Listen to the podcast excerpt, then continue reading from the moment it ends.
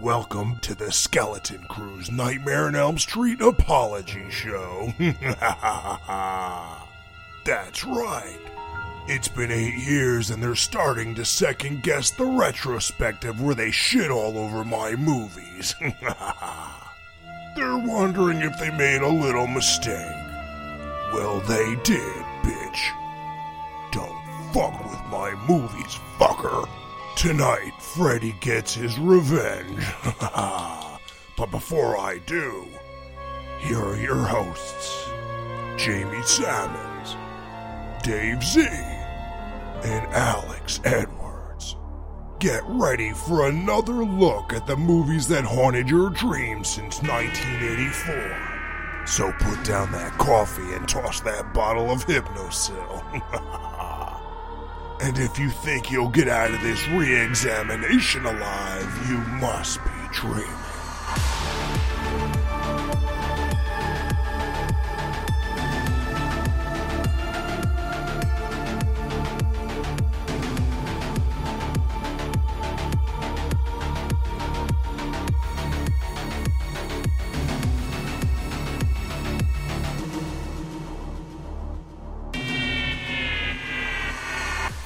Freddy, fuck out of here, bitch. We ain't apologizing for shit. Listen, we're just having a little fun here, going back, retreading our old retrospective, giving these movies another look. That's all. You ain't getting revenge on shit. But things are looking good for you, Fred. People have come around slightly on a few of your movies, but I don't see how Christian Craig or Zach Nelson are going to talk their way out of these three. They're going to attempt to turn us around on Nightmare on Elm Street Part 5, Dream Child, 6 Freddy's Dead, and 7 Wes Craven's New Nightmare. Will they do that? I I don't know. We'll have to we'll have to wait and see. But uh, I can't imagine. But these two special guests have done an excellent job so far, so let's just listen in and see. So here we are for part two of The Nightmare Continues Skeleton Crew, Nightmare on Elm Street Revisited. Now let's talk about the ghoul, the ghoul, the ghoul inside your head. I mean, the ghoul under your bed. I mean, the. Wait, this isn't about Pat. Freddy. Yeah, Freddy. What up, bitches? This is the fucking ghoul, and you're listening to the fucking skeleton crew, son.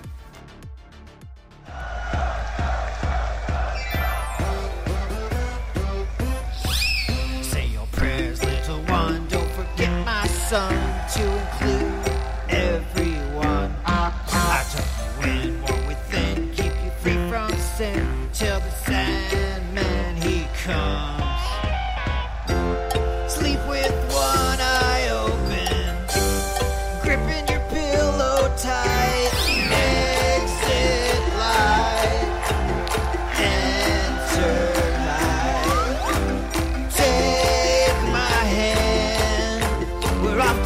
Never Never Land.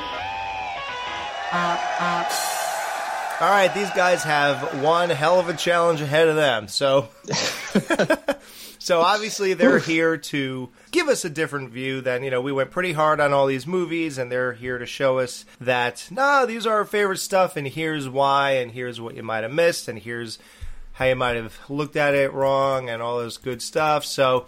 We tackled part one, two, and four. That's why I said they're going to have one heck of a time trying to convince us that five, six, and New Nightmare are really good. Jamie already likes New Nightmare, but I don't know anyone really in the world who thinks five and six is good. So it'll be interesting to even hear your guys' thoughts on it. Like, are you even gonna say no, this is really good, or are you gonna be like, well, here's some good stuff. so this will be good. so uh, whoever wants to, feel free to open this one up. You know what? I'll start off by saying I will. I'm just going to admit up front that five and six, like most people, I think are the weakest in the franchise. Right. However, compared to like my least favorite Friday Thirteenth or my least favorite Halloween, I could still tolerate Nightmare Five and Six more than some of those others. Wow. Now I got to know what Friday do you think is worse than Nightmare five or six? Um, well, I hate uh, Jason Goes to Hell. Okay. And I hate Jason X because I'm not a big sci-fi horror fan. Right. So it just wasn't for me at all. No, I get that. Okay, okay. And then, and I can't stand Halloween Five with a burning passion. wow, this guy is really good. Thank you. Yeah, we should have had him on the show for that one. I was speaking to you internally, listening to them. Good, good. I'm glad we represented you. Yeah, in terms of uh, Nightmare on Elm Street Five, um, like we said before, I do like the fact that instead of just getting a bunch of new people, we are still following the same character, her and Dan. And one thing I love about, and for one thing, I think Dan has the best death of the movie Oh, dude. and it's still and it is considered pretty iconic. Oh, it's amazing. And so I think that each movie, even the worst one, still has some sort of scene that is considered iconic or one of the best in a franchise, even if it is just for one scene. There's at least something there to look forward to. And one thing I love about when they do kill off characters, not only does it raise the stakes again by killing off Dan like they did with some of the other ones, but I also love that we still get a bit of him unlike some of the other ones where they just kill off someone in the first five minutes that came before. Hmm. Like I was keeping track, and in the fourth one, you still got to see Joe and Kincaid for a full 20 minutes before they were killed off. And then Kristen died at the 40 minute mark, so pretty much the halfway point. Hmm. I counted, well, I didn't count, like I saw the runtime. Right. Uh, but with Dan, it was a half an hour into the movie when he was officially killed off. So I do love the fact that even if th- there's a chance, whether you really like him or not, to feel like he's still a part of the story, and well, a seed literally is, but Right. That there's a chance for you to really care about him again, or and re get to know him again, and then he's killed off. And for those who are fans of the franchise, maybe are fans of the character, it can be a gut punch. Oh yeah, Freddie turned him from a father to a sperm donor. right. and so I do like some of the imagery in this movie too, because I, I think I, I could tell they're going for a gothic horror vibe. And so even if it's not as strong, I still think it very much follows at least the continuity of what came before. And regardless of what you think about certain scenes and aspects, I still have to give it credit where credit is due and trying to still continue developing characters and still trying to continue um, the continuity. Because by number five in the franchise, especially in the late 80s, that's hard to come by. Exactly. Let's not forget this movie wasn't even finished being written while they were shooting it. Like I give it credit for that. Right. And for it to be maybe not a strong entry, but definitely not a complete shit show. Uh, I don't know about that. I'm just kidding. no, I don't know. Uh, it's it's tough. Like I'm I'm thinking of like that the the kid. I hated that kid so much. I hated everything about him. His face, his acting, everything. I think that we we hated like Uh, uh, Jacob or which which kid or the comic Jacob. Jacob. Yeah. Honestly, the last time when I went through it, I didn't realize he's not in the movie as much as people think he is. He's only in certain parts here and there. Maybe they just stood out to you. But in terms of his runtime, it's he's only in the movie for maybe six or seven minutes No, total. I think I'm thinking of it because I just watched. Yeah, I just watched that Nightmare documentary. So I like I'm, I'm just thinking of him because he was in a lot of that. I guess. No, but I guess okay. So I think our problems. I'm not. I'm, I'm not great at memorize. You guys took notes, so you let me know. But I thought our problems were like, how is how is the kid has no consciousness of anything, no reference of anything. He can't dream a thing. Um, the, why why does why do we have to go through the kids' dreams? Can't these motherfuckers just dream like they did in the first movie? What's happening Right. here? How is the girl falling asleep on the diving board? How is this one falling asleep driving home? But I guess we said okay. You she Well- fell asleep in the hot tub. She did, yes. oh did she? Yeah, because she woke She woke up up- in the hot tub. Is that what we missed? Yeah. Yes. So And wait, it's not hard to fall asleep in a hot tub. Oh, I got one. I've done it. when she fell asleep, she fell asleep in a high in a hot tub, and her dream was about going on the diving board. Is Yeah. did you say a hot dog? Yeah. So, hot tub. So, so how Hot it was tub. is that yes, she got she got into the jacuzzi, and then I think did she she kind of ducked her head in, and then she did the whole waking up, but she really wasn't awake scenario. yeah. And then when I she does that again. officially wake up, she was still in the hot tub. yes. Hot I would have preferred she fall asleep on a hot dog. Honestly, That would've been better. No, that was she's part at the two. carnival. yeah, that was part two. That would have been Yeah, the part exploding two. hot dogs. Yeah, she Yeah. fell asleep on one of them. I will say, I think how I took it for you know with with the with the baby, the unborn baby, and I don't know. I mean, I don't know how true. I mean, I imagine unborn babies dream. I think that that has been a thing talked about, but I think that you know at the time of when you know when he was created at conception, he probably already has a soul, and so I think Freddie Freddie is Uh-oh. a soul also, right? He's an evil spirit. Hmm. So that's how he was able to connect with Jacob. And the movie is it follows the same as the as Dream or Dream Master is that he has to go through other people's dreams to get to new kills. He couldn't go through Alice anymore because she defeated him the first time because she's the quote unquote Dream Master. Right. But didn't I say that she didn't defeat him? Like, she didn't do anything in part four, right? That would qualify as defeating Freddy? The mirror. Evil She shall see itself and it will die. She didn't do anything. He just saw himself in a mirror. Well, Well, she she had- She did it. She did it. She's what it did it. and she said, "Well, she said she closed the door, locked the door on him." Mirrors I- don't I mean, kill I don't know what that symbolized, but just Well, he's not a person anymore. So Mirrors don't kill people. yeah. People kill people. Alice see? showed him You the gotta hold up. Well, I think Alice is just strong enough that he just needed another way, yeah, he needs and another. and using the onboard baby just makes Alice vulnerable again. And they kind of Well- state that earlier in the film about why she wasn't in control anymore. And the But I also like the that the, the aspect- topic was abortion there too. That was what was interesting. yes, absolutely. It was topical. Mm-hmm. We we did mention that, right? I remember us talking about that. It was kind of one thing about it. Yeah, there was. Yeah, it's so topical: teenage pregnancy, abortion, drunk driving, eating disorders. Yes, and they even brought the dad back to say he was going to AA meetings and he was getting better. So even such a side character is getting some development. Yeah, I love that too. I love her. and I like the this callback version. to part four with mentioning Rick. You know, to have a a, a hope it's a boy because there's another. You know, having another boy in the house. I don't. I like that. callback. Yes, yeah. Mhm. Unlike Okay. other franchises, Yeah. this one does give a chance for characters to mourn the death of their friends and loved ones. We don't really get Unlike to see that that often. Scream, oh, Scream, they don't give a fuck.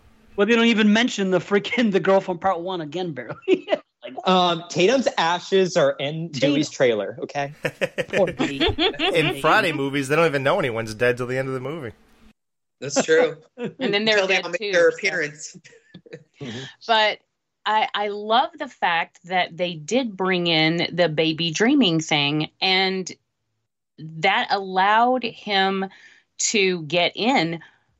But also what I really like about that is that it allowed things to happen when Alice was awake. And Mhm. so it kept her guessing because she's like, How is this happening? I'm not even asleep. Like, what the hell is going on? And I thought that was very clever. It is not the concept of this film that I have ever had an issue with. I think it's a brilliant concept.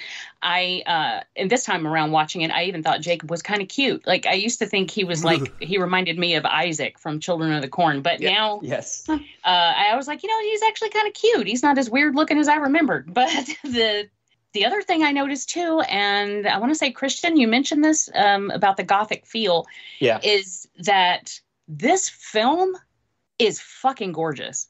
And I never paid attention to that before because this was always a throwaway nightmare movie. When I was watching it this time, the lighting, the shots, the framing, it's beautiful. It's like Stitches.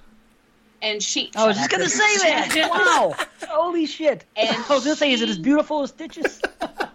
And I also Oh. told Brian, I was like, I finally understand. And he's like, What are you talking about? And I was like, I finally get Rachel Talalay.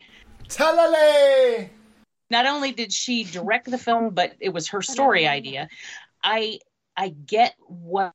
Oh, wait a minute, or was that the? No, she directed uh, the next one. She directed six, right? So okay, okay. So yeah, I was gonna say I knew she wasn't that good. Okay, so that comment, those comments will come up in the next one. But I did notice that this is a really good looking movie. And um, there was like the whole Super Freddy thing, the comic book thing. I don't love the Super Freddy, Ugh.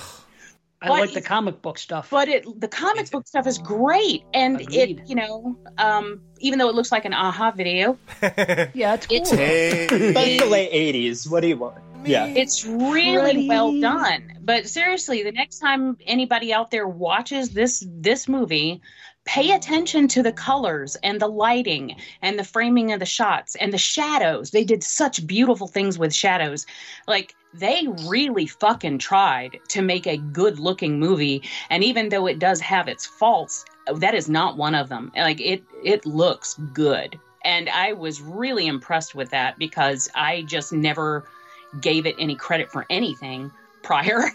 and uh, I was like, you know what? Goddamn, this is a really skillfully made film as far as, you know, technically. And uh, also, yeah, like I said, I like the concept. I like the fact that he, you know, gets to her through her unborn baby. And it just. I don't know. I, it's that there are a lot of things that I don't love, but when I was watching it this time, I was just like, it, it's not bad. And Brian's just like, you're high. Yeah, like, tell the truth. Were you high? Because these guys don't even like it that much. They're like, wow, I know, really? I see what you're getting at, uh, especially in ter- especially in terms of it's it is a very stunning movie, and at the same time, at at least once again, tries to stay away from being super formulaic by trying to change up the concept a bit, but with characters we've grown to know, yes. and it gives at least some sort of explanation for why it seems like someone is dreaming when they're actually awake. right. It's kind of hard to find And a that was reason why that could be happening. Yeah, and that was fresh to the series. We had never had anything like that before, as far as um, you know, an uh, an unconventional way for Freddy to get in, and uh, yeah, I uh, I actually I actually like that now. Um, I I don't know what was going on with me when I watched this series this time. It is uh, I have a totally different perspective on every one of them, Wow. and Were you high was- this time and sober last time? um. That'll do it. I Makes everything better. I uh I don't remember if I was sober the last time or not. I actually was Okay. high this time. Man, that helps. Okay, Ah, but there you helps. go. And you know what's funny Oh, is is I um purposely though I didn't until we were about to get to the comic book section. And then I hit it and Brian's like uh, and he was like, "What are you?" And I was like, "This is the perfect time, right now, right now. Do this right now." And then uh, I did it again in the next movie when um, when he was going into like laying on the couch smoking a joint, and I was just like, "Hit it now, hit it now!" Of course. and it completely opened up my perspective of the film. And he's sitting there going, "You know what?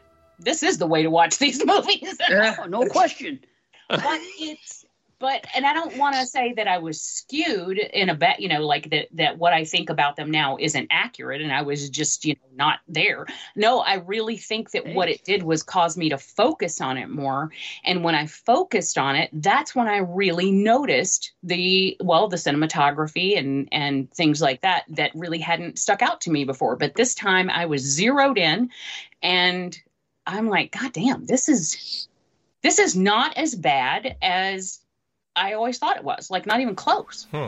So, and that was the first half of the movie was sober. So like, like I wasn't, I wasn't that way through the whole thing. I just enhanced the bits that I thought would be enhanced by that. You know, the visuals and uh, and that really did. That really did. And I don't know. Wow. I, I, uh, yeah, I don't hate this one.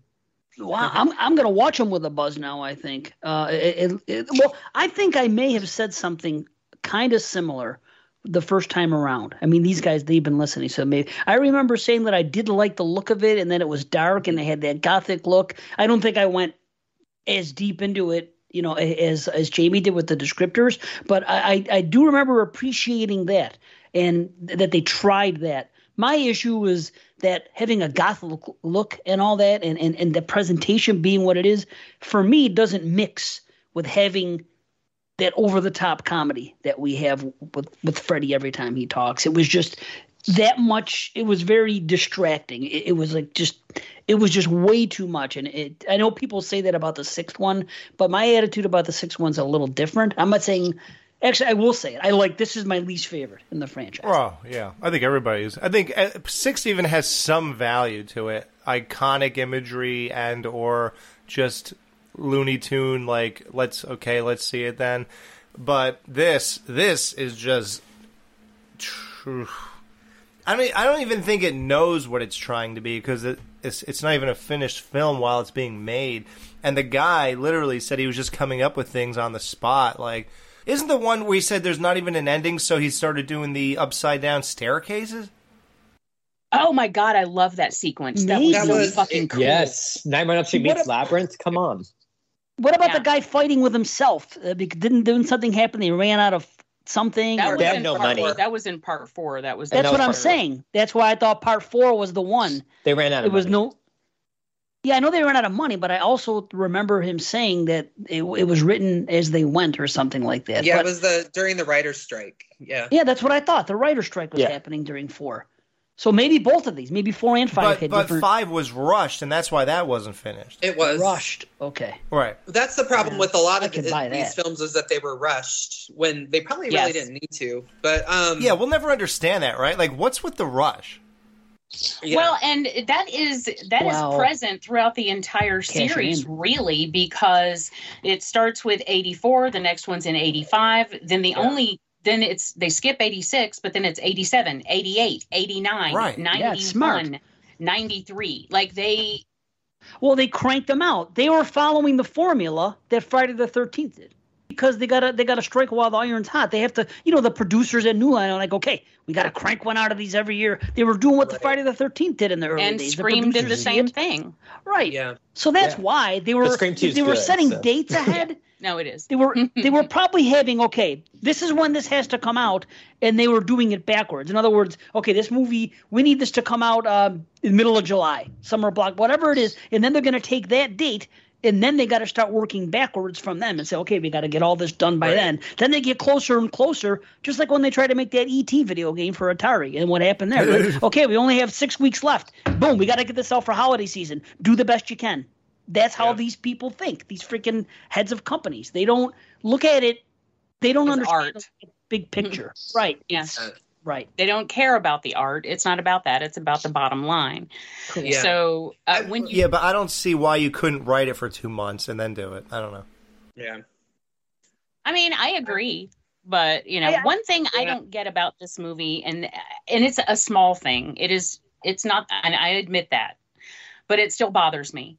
Is the whole finding, or you know, when she discovers the uh, Amanda Kruger bit, and uh, and she's like, you have to, you have to free my spirit, or you know, find my bones, or whatever. Well, then what the fuck was she doing in the cemetery? Now I know that they had an empty grave for her, and that's even said in this movie, but why would the ghost go to that grave if her body's not there? And that does not make any sense to me. And it's like, think. Oh, go ahead. no, I, that's it. I don't get it.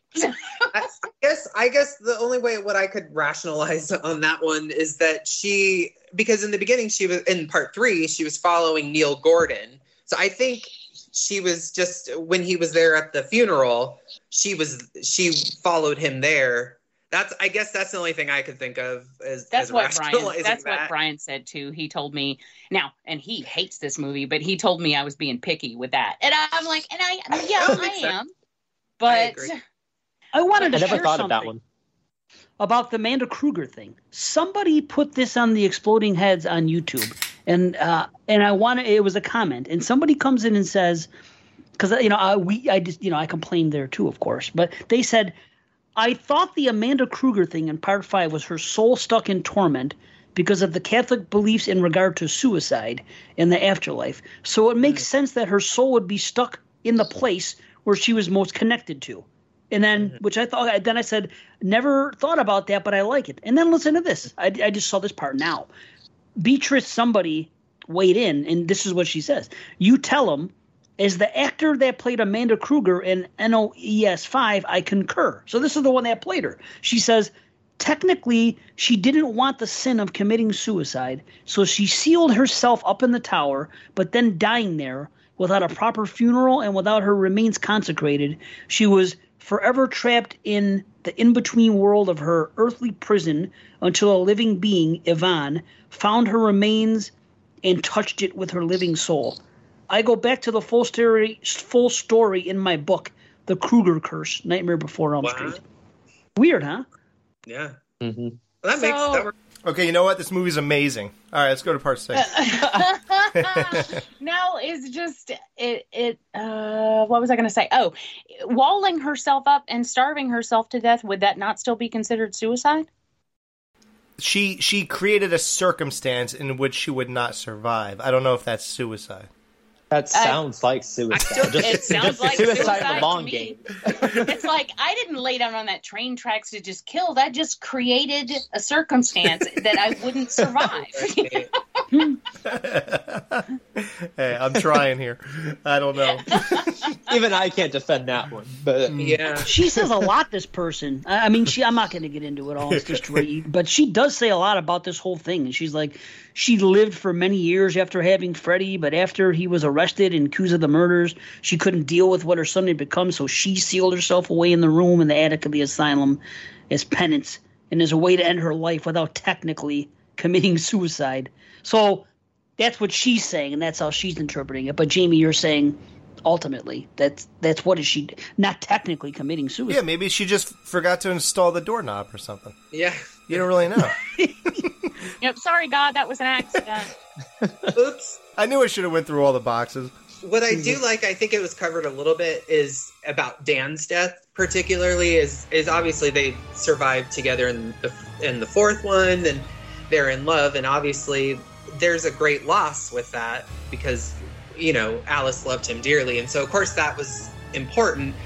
But also the fact of how cruel is that that Freddie off the father of of an unborn baby. You know, I don't know. I think that was a pretty like pretty cruel you know thing Yeah. to include in the in the movie but it's great i mean i think that also shows that freddy doesn't give a fuck and that was the first death of you know it's uh, first death of the movie and i also like that they brought you know he pretended to be dan at, at, towards the end to try to confuse everybody which it only lasted a few seconds but but yeah i i think I, I felt that loss like when he you know when certain characters die. So i mean I, I I liked like Christian said too that he was in it at least for a little while before before ending it. But just the fact that and I, I do I don't know I don't see Freddy as much of a jokester in this one compared to the fourth one. I mean he was still kind of ridiculous and pumpkin faced but um I felt like they kind of kept him more in the shadows more, and I think there was more intent to try to make him a little bit scarier by not including him as much. I don't, I, you know, I'm not sure if it worked as well, but I don't find him as he's not Jaws Freddy in this one either. So I don't know. That's my yeah, thought. and I think that's because characters are going through, like we said, um, should she even have this baby? Suffering the loss of her long-term boyfriend. There's just so many other things happening at the same time that Mhm. the Freddy elements happen sporadically over the course of the movie. That I Yeah. still see. Yes, it's not an equal balance between scares and comical Freddy, but I still don't think it's complete 180 from what came before. I think it's once again, at least on a similar level, if not just one notch above the movie that came before. So I think even with comical Freddy, there has never been um, a time when Freddy went from completely scary to complete goofball. I feel like they've just been slowly escalating over the course of the franchise.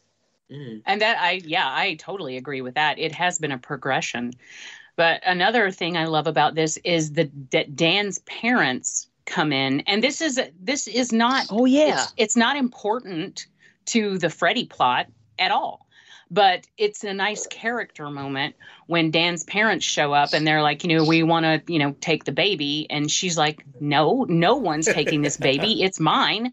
And then Yeah. they have the nerve to say, we have the right. It's our grandson or grandchild. Yeah, what And, does that um, mean? And I'm like, well, she's the fucking mother. What are you talking Yeah. about? Yeah, and they said they were gonna like take her to court and all this crap. Yes. And I'm like, well, okay, you would fucking lose. But Right. uh, It's typical. Well, but I do would do. like that character moment. Yeah, and it's it kind of harkens back to the first one that I talked about, where it's like Nancy has all of these different relationships and all these things Uh-huh. going on, Yeah. and it's the same thing because not only is Alice having to deal with the loss of her her boyfriend and now her baby daddy, but also she has to fight Freddy and also maybe deal with his fucking annoying parents and you know and at the same time trying to figure out why the hell is Freddy back. I don't know. Yeah, there's a lot of there's a lot going on at one time. Yeah, yeah. For- I, If you could remove the what makes comment- me. it would be good. This is Oh, see yeah. for me now. Uh, my recollection is this. Now I don't watch this as much as you guys, and it's been a minute. But I'll say this: my recollection is that everything that comes out of Freddy's mouth in this particular movie is a joke. There's not one serious line delivered. I could be wrong. Like I said, this is just my recollection. I'm pretty sure that this this was that movie where everything like he would be featured for a few minutes for the kill. He would come in and everything out of his mouth is a ha ha, not a wink at the audience, and it's over the top. And that's really to its detriment. And I think that if you take this movie with the topics we've discussed and the look and everything else, and it's a better movie that's done more serious, I can even excuse the fact that it's a baby, an unborn baby that's able to do these dreams because, I mean, it is a movie, and who's to say that? Uh, you know, if a baby is in, inside of you and you have a growing baby in you, that part of your brain isn't somehow feeding that baby somehow through through through the uh, umbilical cord or what have you. I don't know enough about scientifically to say, but for the sake of a movie, I guess it's it's okay to say that this baby is dreaming based on the knowledge of the mother. It, it- it's pulling, you know, you know, synapses from her brain somehow. So well, he also I could is a excuse blank that. slate. So Freddy is able to construct whatever he wants without the baby's dreams and being involved, like without them fighting against him. Yeah, I almost don't. I still think it's my least favorite, but I, I feel like I don't don't hate it as much and kind of want to watch it again. Yay! Woohoo! The other thing too that Jamie was talking about how well shot it was. I loved all the dreams in the in the asylum and like you know the like the swinging lamps and the long hallways. I, I just thought that was just a those were beautiful shots, especially in the part where Alice falls asleep. It, it kind of reminded me of part three with Kristen when she wakes up from her bed and then looks out and then it's her the Elm Street house or whatever. It reminded me of that too, where she's just sleeping and then all of a sudden it's her wall. It's dark and then all of a sudden it lights up and it's the the asylum. I just thought that was a really cool shot. Mhm. You know what I thought was funny though is when I was watching that and the dream where she is she is Amanda in the Yes. asylum. Because when it first starts, you just see the nun walking for you know towards you, and I my assumption was like, oh, this this is Amanda, but then she stops, and I think it's right after you see Robert Englund kind of leer into frame. Um, she stops and looks at her name tag and I was like, "Why the fuck? Why? Why is she looking at her name tag? Doesn't she know her own name?" And then I and then I looked at her face and I was like, "Oh shit, no, that's Alice." but it was so funny because I was like, "What? What are you doing? Like who? Like why aren't you calling to the people who are locking the door? Why are you stopping to look at your name tag? Get the hell out of here!" But then I realized, oh, that's yeah, okay. I was just being dumb. There's a hundred. Let's go. Wow. Uh, Uh. this is not the segment I thought we were getting. is is Jamie convincing you guys this is should be higher in your list or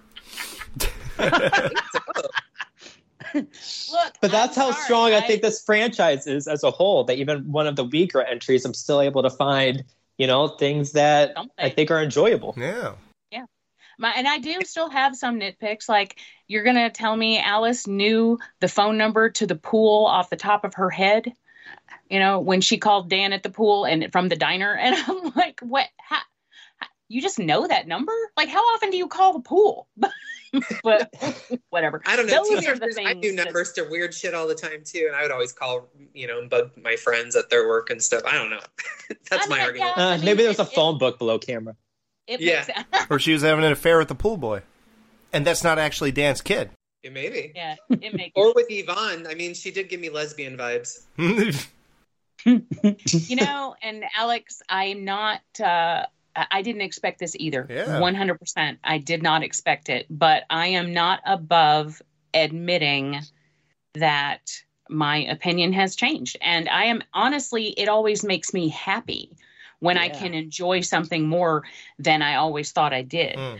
And to me, that's just uh, that's a win, you know. And uh, I'm actually very, very excited. That's why I was so excited about doing this show. I kept telling you how excited I was. Mhm. That's why. Um, that and Zach and Christian being here. Um, Oh, who I just think or that was the perfect combination. I'm so excited. Uh, but this whole thing has just made me really excited. And then once I watched the movies again, I was like, damn, you know, I I am glad that we are reevaluating all of this. Yeah, I'm gonna have to watch with my wife because I don't think she knows my feelings at all for like anything. Beyond, I think she just knows I like part two, but I don't think she knows anything I think about the rest. So maybe I'll just act like they're normal movies that I have no opinion on, and I'll say, yeah, you know, we never really got into the Freddy stuff, and then uh, give it a revisit myself. It sounds like it's in need of one.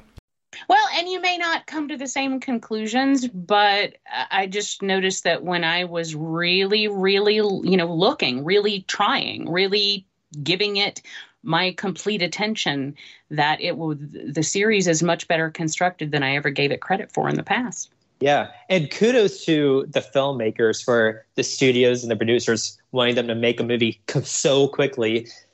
They would have gotten paid the same amount regardless of what kind of trash they could have made. But the fact that they at least were still attempting to continue continuity, still attempting to give character growth, still attempting to talk about interesting topics like having the baby versus not having the baby and getting custody of a kid. Like those are things that are definitely not needed in a slasher movie. The fact that they were still trying to do that with the movie they're just trying to crank out, uh, it speaks a lot on the effort. Yeah. absolutely. Yeah, I think the idea they were pushing was that pro-choice is a good thing if, like, the son of Freddy. I mean, the son of Freddy, the son of. uh Wait, what am I saying? I don't know. I don't know what you're saying because she had the baby. Uh oh, if it was gonna be pos- Oh no, wait, didn't Freddy want to take it though, or something like that? I forgot. Wasn't there something to that? Like Freddy, didn't he want to like raise him as his own or do something like that? I honestly think don't remember the full. I think that's where it's a little muddled because I mean, it, yeah, because it kind of it to me, I always took it as maybe he would take over him, kind of like in part two, but I don't know, or raise him, yeah, or raise somehow raise him, yeah, I don't know. Okay. But either way, okay, so it sounds like there's not. I mean, it sounds like everybody feels a little bit better about this movie than they did before tonight. Uh, so, what do you think, Dave? Well, at this point, I feel like I want to watch it again a- a- and see. Maybe, maybe I'm going to finally prefer it to six or something like that. The, the discussion just, you know, it leads me to want to see it again and, and check it out. Maybe catch a buzz too, because that, that's always going to help.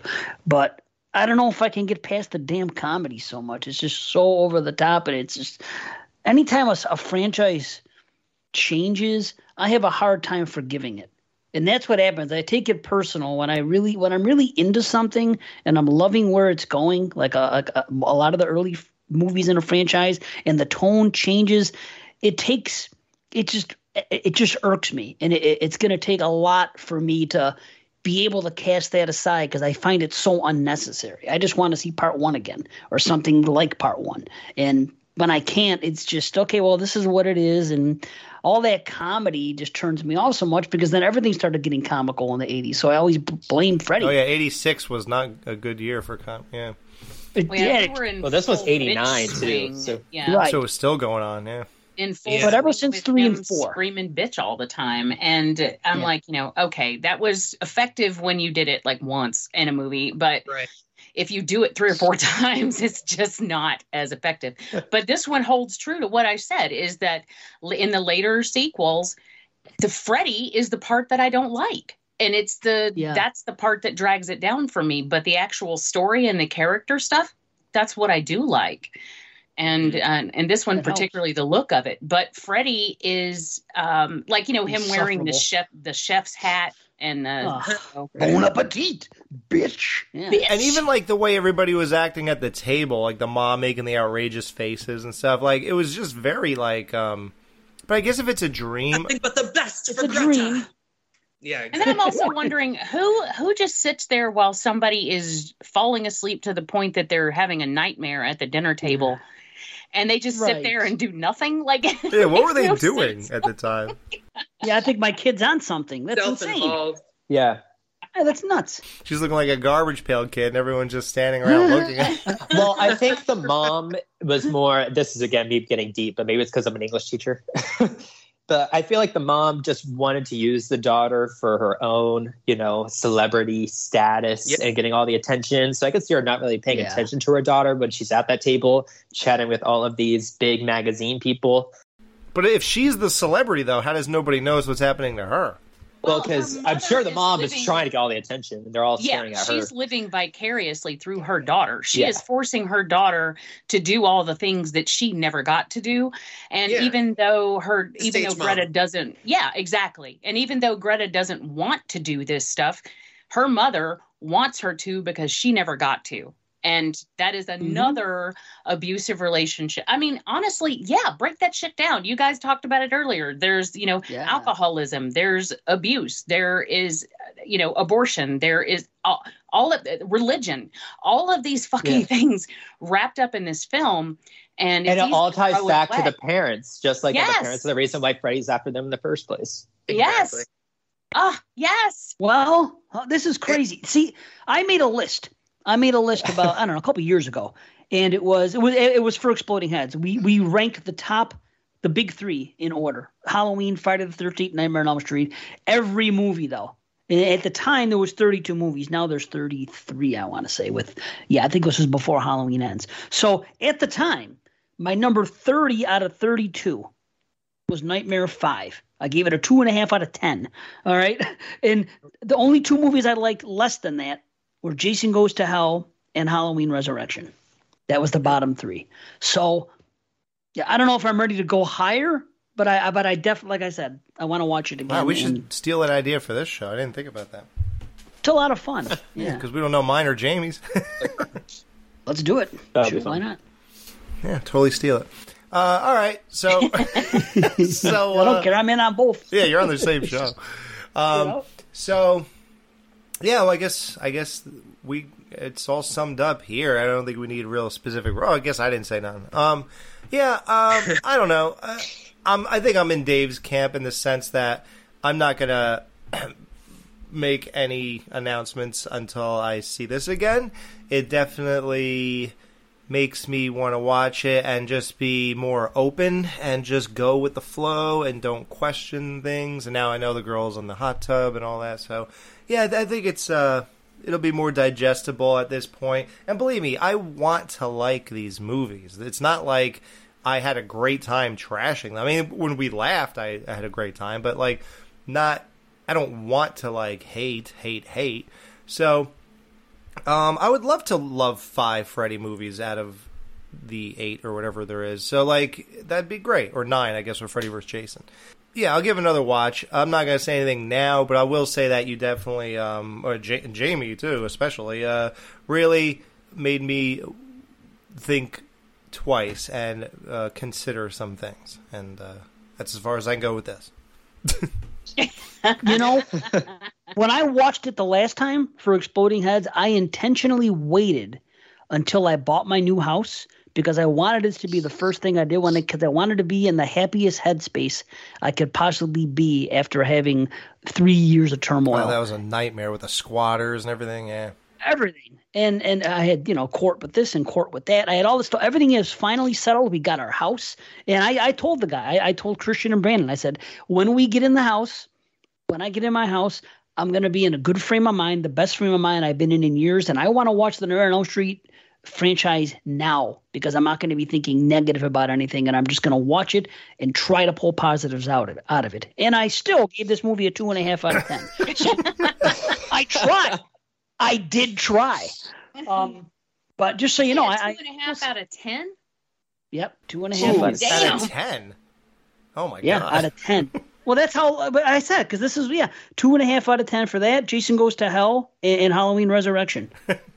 well, I can understand those two. Dude, out of thirty-two movies, I only rated 20, uh, 24 of them. Pardon me. 25 movies out of 32, I gave a five or higher out of 10. So it wasn't like I was trashing anything really. They were they were fair ratings. You know what I mean? Like th- as far as this franchise is concerned, Nightmare 2, New Nightmare, and the remake all have the same rating for me out of 10. Wow, So good. yeah, six and a half. That's what I gave them all last time I watched them. So Wow. there you. But this is a two out of half, two and a half. So Boy, where where where was this, Dave and Jamie, when we were doing the Nightmare Retro in 2015? I would have loved you guys. Well, because that Jamie had eight years less. Uh, and I honestly, at the time, because the way we approached retrospectives back then was very different. We weren't serious. Like we we didn't take it seriously. We fucked around a lot and called out things that are there but don't necessarily bother me when I'm really watching it. But we pointed everything out when we did retrospectives because that's what we were doing. We were just bringing everything to the surface. This is the fuck around show. If you haven't noticed, everybody. yeah, I mean, around and so find out.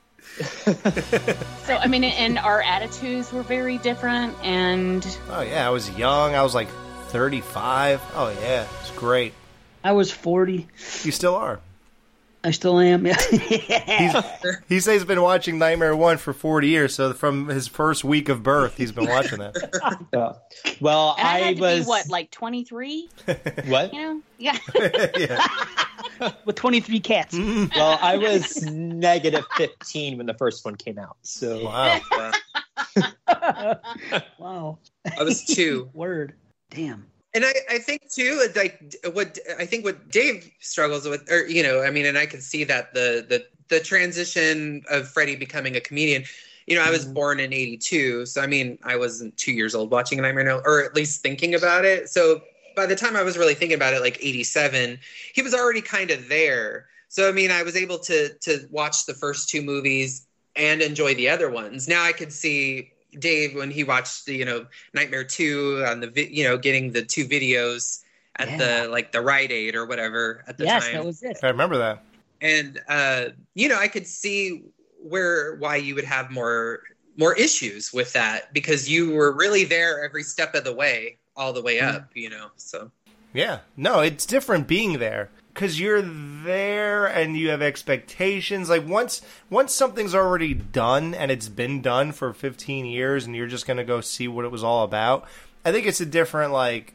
It's definitely a different perspective compared to.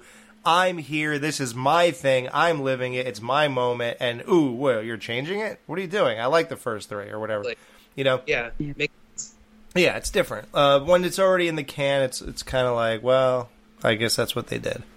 Yeah. Let's get to Freddy's Dead. Um, so that chick Talalay, she uh, has been working on these movies all this time, and she finally wanted to step up and direct. And I forgot kind of whose choice it was, maybe her or a couple guys and her or whatever.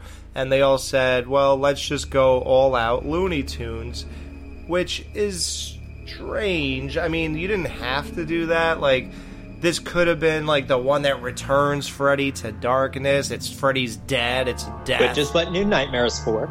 well, yeah, Exactly. yeah, yeah. yeah. I guess so. they did that, and then this one just went all out. Like they did, literally. He was Wiley Coyote in one moment with the spikes, and you got the power glove and graphics, and you got the kid jumping up and down on the blocks, and ugh, jumping up and down in real life. And but then you got the cool Carlos scene, which was pretty traumatizing. You got the creepy molestation scene with uh, that girl. no sugar for daddy Yeah, that was fucking Yeah. weird. Um, then you got like the Lisa Zane um, being the the big spin of the movie was that she's the daughter, not the boy you've been following the entire movie since uh, the Wizard of Oz moment. Oh my god! And I like Wizard of Oz. Yeah, but not my Freddy movie. Yeah, no. and Freddy turning into a witch and all this Oh, crap. boy. like, it is just bonkers. Um, I don't know what else. Uh, I guess they had that weird. Oh, the 3D glasses and ugh. but it has moments like we even said. I think we gave credit to like I remember Matt Wazell was on that episode, and he was like a nostalgic fan of that movie. And then so I like the part where the map opens up. They keep driving in the same place.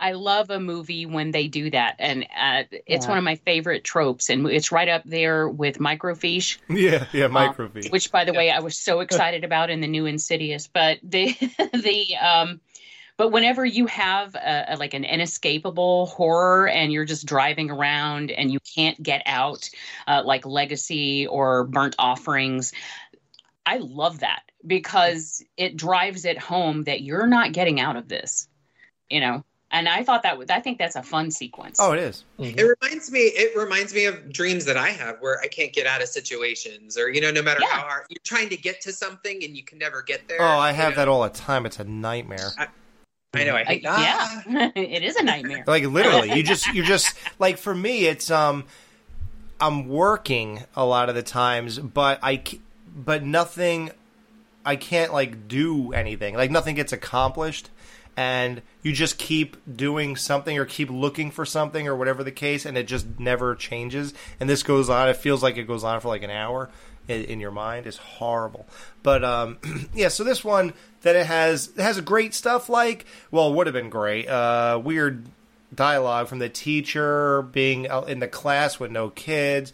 Then you got like the great amusement park with no kids until you get to Roseanne and uh, Tom Arnold. So like it's it almost like they keep having almost good ideas and keep fucking it up every time. So it it's very strange that way. But uh, yeah, so I'm definitely curious onto your guys' opinions on this movie. Well, personally, this is my least favorite of the franchise. However, I could still say that I'm not bored when I watch mm. it Yeah. because there are so many ridiculous scenes in there. That's it's like one of those like you have to see this movie to believe it exists. and because I remember one of my friends literally was like, "This movie is an acid trip." But we had a great time. like, Mhm. it's one of those things where you laugh at it, and this one's meant to be a joke, and at least you're in on the fact that it's a joke. And there are so many cameos. It is fun to see, you know, Johnny Depp again in a very brief moment, to see Alice Cooper. Right. Um, Roseanne. Yeah, and then Roseanne and Tom Arnold, and you know, Roseanne was at the top of the shows at the time. Yeah, that was before It's- she lost her shit. But Yeah. Yeah. was this around the time she sang the national anthem? so I don't know. There's just so many ideas in there, and there. And once again, the continuity I don't think completely changes either, because it's supposed to take place a few years into the future. ten There- years. no one said- ten I years think- from then, so it would have been two thousand one. I love like that, that. aspect of it.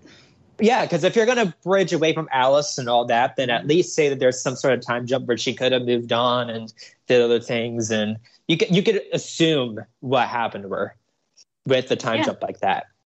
And so a lot of those aspects, and we get to a little bit know even more about Freddy. And it's not like we were told he never had a kid before, so it's nice to get a little bit more backstory of him before his demise in this version of the character. And so I don't know. I just think even from it being the worst film in a franchise, I'm still not hating on it or feel like I'm suffering when I'm watching it. Yeah, I would I would echo a lot of that too. I mean, it's it's not yeah, it's probably on the lower end of mine, you know, and but at the same time it's for for what I was watching at the time and still now it's still in the in the spirit of the Freddy movies that I liked or that I was growing up with more was the more a little bit more of the jokey ones.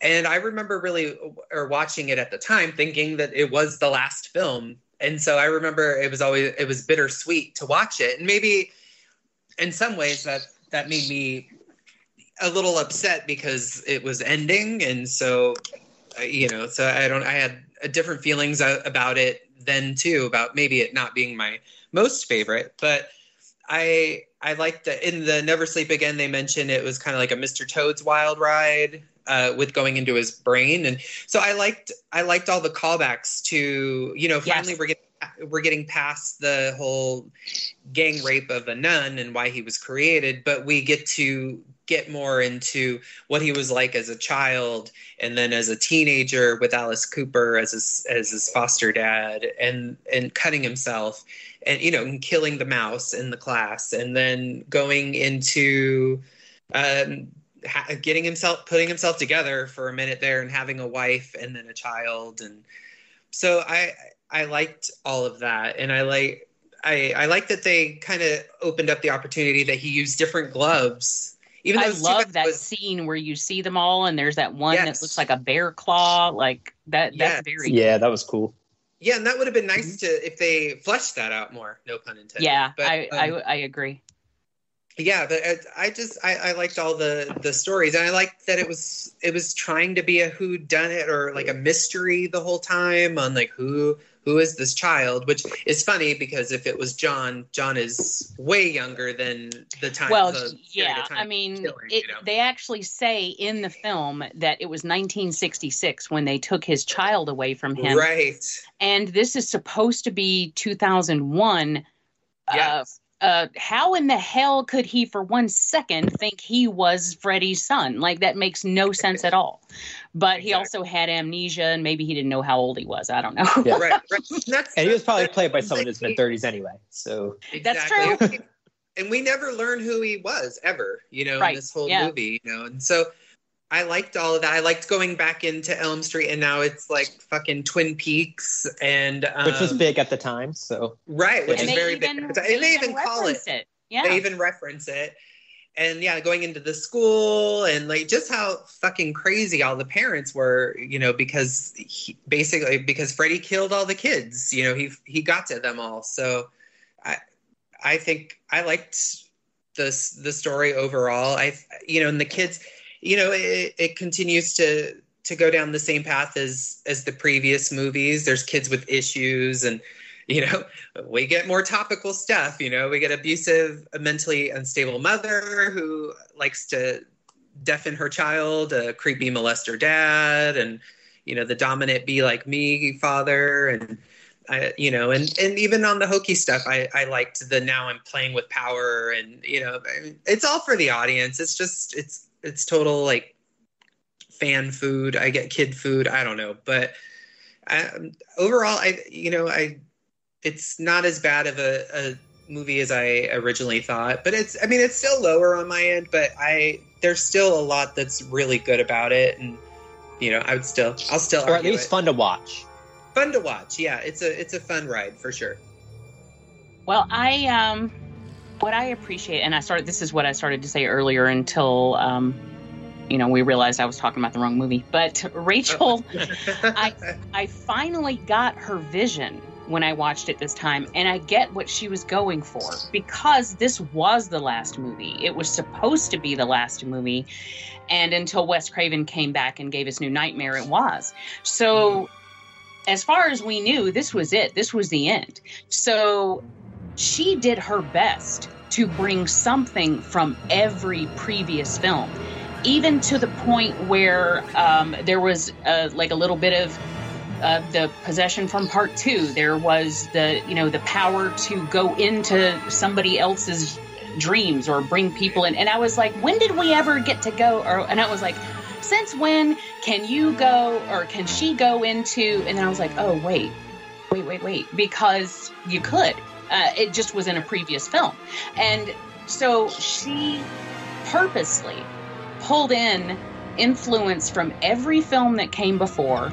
And then we got the Johnny Depp cameo. And then we got you know so this was like the definitive end of this franchise. And so they were purposely trying to tie everything up and make it make sense or bring it home. And I honestly I give them credit for that now and Yeah. then they didn't even you know they bring in Alice Cooper as the foster dad and then um but they don't throw away the fact that Freddy was, you know, was born the way he was. And they don't necessarily delve into that in this one, but what they do is there is just a, a throwaway line pretty much that Alice Cooper says, but it makes everything make sense when he's just like, oh, you've been.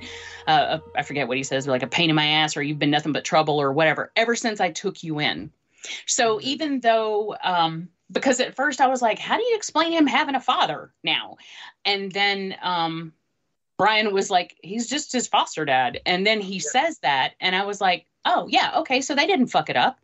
Yeah. They didn't. They didn't. They they kept it clean. They kept it true, and they just carried on with that. Now there are a lot of things I don't like about this film, but there are a lot of things I do, and I I think it was very clever the way they used the 3D glasses.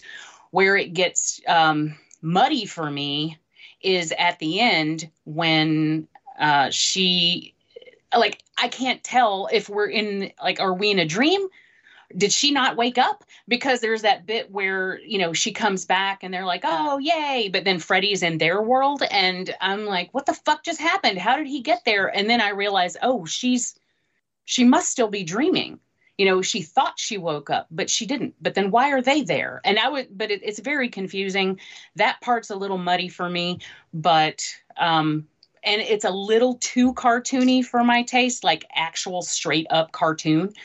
Um, I really think it was fun, the idea to use the video games. And I actually like the beginning of it when it starts off as, you know, like a Mario game pretty much. And then he, but what I think brings that sequence down is when it turns more into a cartoon and they don't keep it true to being a video game and I think they went too far with that. And if they had kept it more in line with uh, being an actual video game, I think that would have been much better.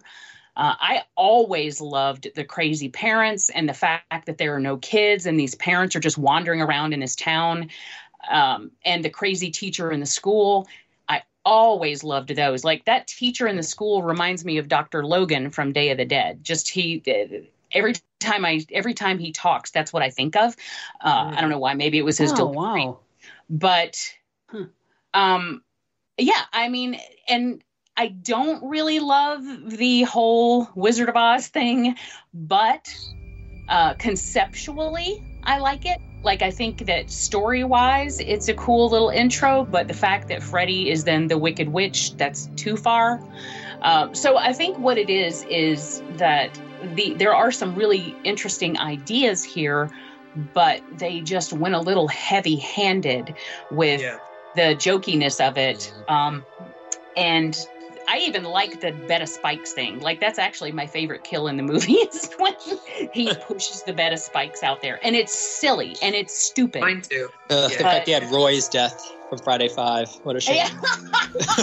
Oh, but yeah i think really and like i said before this is the this is the epitome of me not uh, of me being brought down by the the freddy parts versus the story parts. Because i actually think the story is really cool and interesting and the fact that you know in the future springwood is uh, completely depleted of children and this is their life now. And. I think that's is a my cool life now. concept exactly uh, Wow, you quoted think Matt that's a cool concept. Yep. It just, I wish they had taken it a little bit more seriously because there are some interesting things to explore here, and I don't feel like they, they explored them as much as I wanted them to. But Yeah. you know, I do see what she was trying to do as far as tying everything together because this is the last one, and I think that was pretty cool and successful. Yeah, and I think, especially thinking about the time, there's a lot of Freddy in this one, but that makes sense. If they thought it was the last one, you have to go all out. And according and based off like the filmmaker's perspective, there's a lot of people that really liked jokey, jokey Freddy. Those who are like really like That's good true. scary movies. Yes, they weren't a big fan of it, but as far as they're concerned, more audience members wanted that kind of Freddy at that time. So Yeah. I think they were just trying to be loyal to the ultimate fan base and the ultimate fan base at least in 1991 still wanted that comical freddy so it does make sense for why they would still be going down that route Yeah, and especially they, you know, at that point, if they're ending the film, because you know they had other options, you know, the Peter Jackson uh, treatment and stuff, Now which that- sounds amazing. I, I but- like that more. Yeah. but I, I Yeah. think it was it, you know, in line with Christian and um and what Jamie said is by then they were just if they were wrapping it up, they were just going to try to make it more cohesive with the previous movies, and I I, I do think you know that it it it makes sense. It makes sense why they continued it the way that they did for this one because it was supposed to be the last one. So Yeah, and as far as they were concerned, it was. I mean, they had that whole, you know, uh, that wasn't there like a full page ad that they put out or something with his either his tombstone on it They had a or funeral for him. a funeral. Funeral okay, Yeah. Yeah. yeah. You know something I want to go on the record and say because it's bothered me ever since the Never Sleep Again. So the scene in the airplane uh, when John is next to the the old lady and she says, "Don't be a pussy." He says Yeah. that that role was supposed to be for Divine, but she, she passed away. That is bullshit because that movie was made in 1991. Divine died in 1988. And I see that coming in all the time that Divine is supposed to be. No, she she was dead. she was dead by the time Part Four came out. I don't know. She was Maybe dead they before didn't know it know was a that. concept. Yeah, but they didn't have this concept. There's no way they had this concept before she died. exactly not by then. no, the yeah. fourth one was just coming out. Exactly. So it, it bothers me to no end. And I know it doesn't have anything to do with the movie, but it, it just the information about the movie it bothers me. Maybe the writer who whose idea was it for Divine to be in it? The writer or the director or what? well, there's Rich, uh, Rachel Talalay worked with John Waters in a lot of the movies. So, I mean, maybe it was a, maybe an Oh. idea at one time, but I mean, that was like several years later. Well, I thought the dad from Home Alone was alive till last year. there you go. Yeah, maybe. Yeah, I always do that. Yeah. I mean, maybe maybe they didn't realize. Yeah, Although maybe I don't just know if she, misremembering. if I she didn't was know that Divine was dead. If she was that close to John Waters, No. she would have known, though. You know, like if Right. Rachel Right. knew John what I was Waters that well, she would have known. So that or maybe yeah, maybe they said like a divine character, divine type character, and he the the actor just misconstrued it as actual divine. Oh, I'm supposed to be like God. I'm divine. exactly. Weird how they left that edit in the documentary though, because by he, they should have known that that fact. And- yeah, no fact checking. Jesus. Yeah, how come they didn't go? Uh, he doesn't know what he's talking about. Let's not put that in there. Right. um, Well, John Waters' crew worked on this movie. They did, yes. Yeah, it was. uh She was really into them. And New Line distri- distributed a lot of his movies, and then they made Hairspray and all that other ones. So. I, uh as far as changing me on this one, um see, it's weird. I, I know this is crap, for sure. I do feel like when I was watching, when I was watching even the documentary to prep for this, they, it's like everything they showed, it really did. I have to admit, it was kind of Freddy iconic. Like a, a lot of the imagery in this movie is really good. Um, it's just shot uh, in, in an iconic way, many scenes. And I thought it's almost like the same thing with like, you know how like when um, people think of certain horror villains and everything, they they think of an image that was like the fourth movie. It wasn't even how it really was. Like, like well, like Frankenstein, like him putting his arms out. oh, yeah. That wasn't until Lugosi did that because he played him as a blind character. or the Igor thing. Igor, right? everything about Frankenstein. All the idea, and I've discovered it this summer watching them all that all the ideas that I thought were going to be implemented in the earlier films Yeah, no. didn't come till much later. It's so weird. Oh yeah, yeah. yeah. Or even that he's called Frankenstein, like that's his name. Right. Well, yeah, now, right, yeah. right, right, right. And they even address that. Like they go, they they call that bloody creation Frankenstein itself or whatever. Like, Yeah. they say it at one point. Yeah. Um, even back then in the forties. Like even think of Jason. Like not till part three would is he what everybody thinks of him as, you know? And uh, uh, M- Michael, I think some stuff he did in the later entries is what really people think of. Um, I was there's one I was thinking specific. I don't know why it's escaping me. So I'm like stalling with this, but either way. So like Besides Freddy, because you're saying when you watch this movie, you think about iconic. When you think about Freddy, you're. I think you're getting at. Yeah. you picture some scenes from this movie. I picture scenes from this movie, and and like, and it, it really like gave us our impression of who these people are. And I, I feel like with this movie, it, it oddly enough has a lot of that type of stuff going for it. So Yeah, you know, it's like what I was saying before that even a lesser entry, there's still a lot of iconic moments in there that make up the franchise. Mhm. So I always kind of had a thing for that. I wasn't going to exactly voice that on the retro. I'm not even sure I even felt that way at the moment. And by then, I was done with this. After part four and five, by now I was just ready to trash. Um, so it is what it is. But yeah, I, I I think I could watch this with people and just see what they think and go with it and kind of like just I don't know. It's hard to say I'm ever gonna like like this, no matter what discussion we kind of have for it. But just one more thing I'll point out about the series on the whole is that I don't know of any other franchise that continually touches on such harsh subjects. Mm. And they keep doing it. In every in every one of them, you know these kids are going through real life shit and uh, even in this one you know you've got the girl with the you know the pedo father and i love that bit where she beats the shit out of him with that iron like that is just amazing the way she yeah. swings it and i'm just you can feel her fury and i'm right there with her uh-huh. and but every single entry of this has kids going through real life hard dark shit and then there and then you know Freddy on top of everything else but he he capitalizes on their real life pain and I I don't know of any other horror franchise that that explores those subjects so deeply and so consistently. Yeah, it, it's like if you take some of these sequels at such face value, of course you're not going to really like it. But when you really look at some of the deeper themes and some of the deeper ideas they're trying to portray within such a cheesy face value slasher, it really does give it the substance that so many other horror franchises, especially at that time, were not really doing.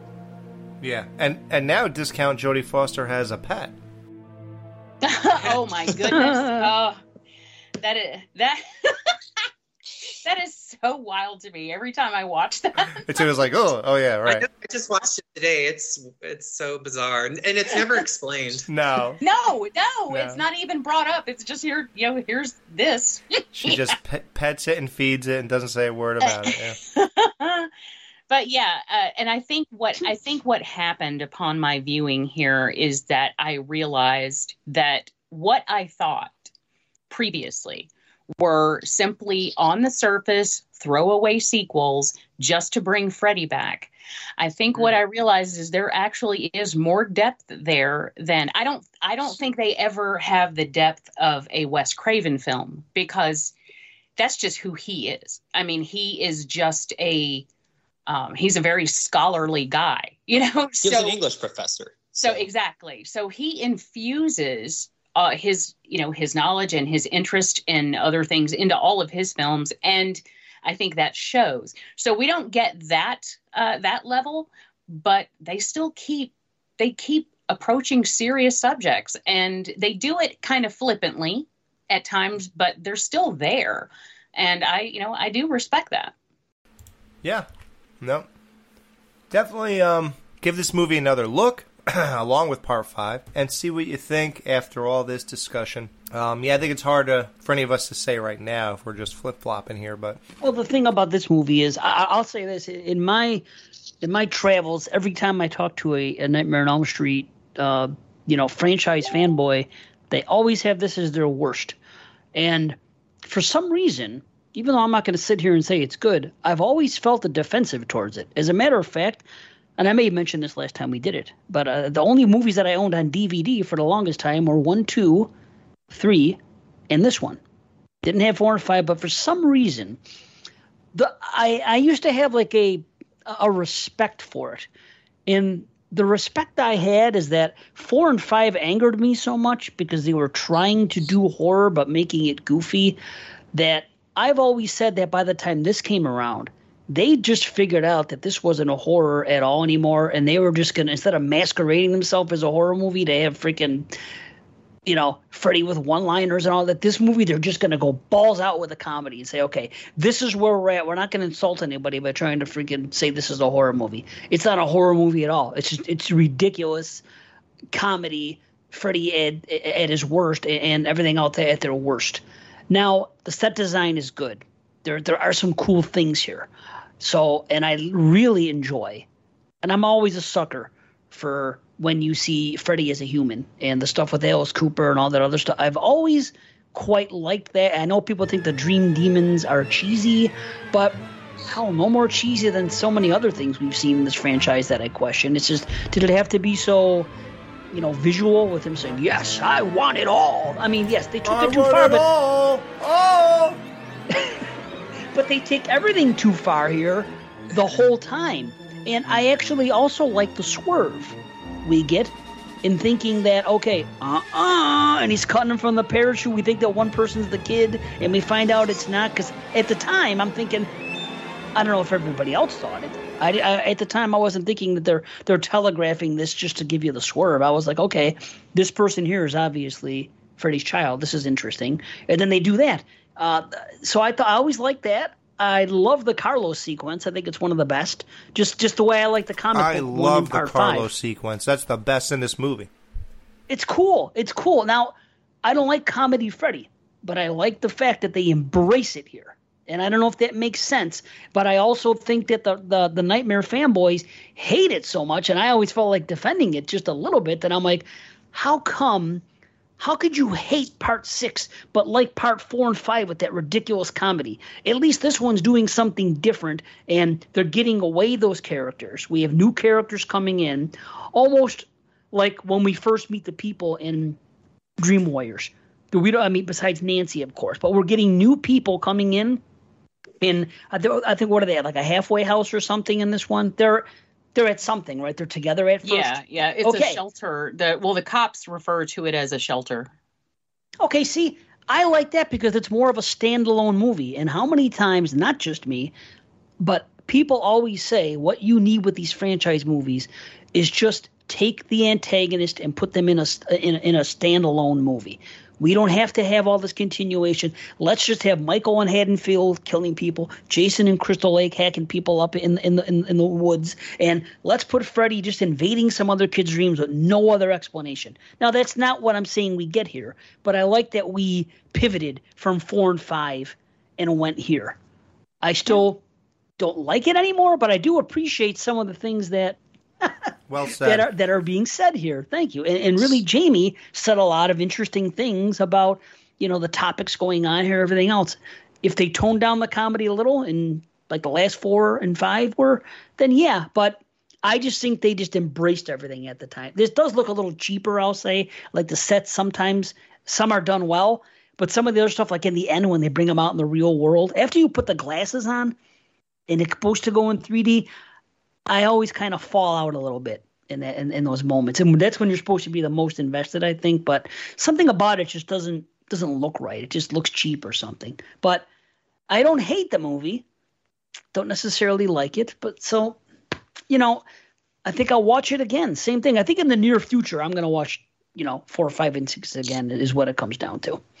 Well, one thing I still haven't come around on and I cannot defend is the Dream Demons. To me, that is the equivalent of that fucking thing in Jason Goes to Hell. And I I don't like it at all. Like I don't. I mean, what is wrong with this guy just supernaturally coming back to get revenge because he was killed by some parents for what he did? Like I I, I just keep it simple. Keep it simple. Don't try to bring in this whole ancient thing that is just not necessary and by the way looks terrible. So uh, even Yeah. by those even by those days standards, it looked terrible and it was goofy. And I just I don't need that. I don't need this deeper lore, just like the Thorn trilogy. I don't need that. Like stop it. Just stop it. Sometimes people are just evil. Mm-hmm. I agree, but I think because this is the last one, and they're they're trying to make it the last one and put in you know put a bow on it, they want to explore those things and say, hey, if you have any unanswered questions about Freddy Krueger, this is the movie where you're gonna find it out. I I just Right. think that's why they went there. You know, And at least it's not. I don't agree with it, but At least it's not the whole 90 minutes. They talked about that No, too. that's It's true. not like that That's is true. the movie. It is. It is. It's one of those things where if you really hate that part, it's only there for a couple minutes, and then you move on. So, not enough to fully affect a viewing. That's true, uh, a hundred percent. And I actually uh, tend to forget about it and then when I watch it, I'm like, oh right, damn. Unlike Cult of Thorn, where it's just in your face the whole time. Oh, the whole time. yeah, I I actually I've always um, been okay with all of the background stories of Freddy, like from three and on. Well, I know you love Alice Cooper, so that has to be a highlight for this film, at least. Right. Thank you, sir. May I have another? Nah, no, yeah, that's that. Yeah, he's my favorite musical artist of all time, so that's definitely a huge highlight. And he's covered two. He's been in two films, uh, technically. Right? Yeah, Jason and Jason and uh, yeah, Freddy. Surprised you never. And Monster Dog. yeah. And Prince of Darkness. now that no, that's a, that's one I I definitely uh, that's cool when he shoves the thing through the guy's body. Yeah, that that's a cool moment. Um, Monster Dog, I tried to I tried that. I just can't. I just went back to the music. So bad it's good. yeah. So, uh, wow. So I guess we got one more to go to finish this off. Our uh, revisiting of our Nightmare on Elm Street retrospective, and I'm so glad we did this now. I really thought this would go down differently. This has become a show even I couldn't have imagined. This is a great kind of dipping our toe back into this whole thing kind of uh, show. I mean, the only thing we really did, um, me and Jamie talked earlier, was really our 10th anniversary special, which was over a year ago. It was like a year and, and uh, three months ago. I can't believe that's how long it's been since we did something.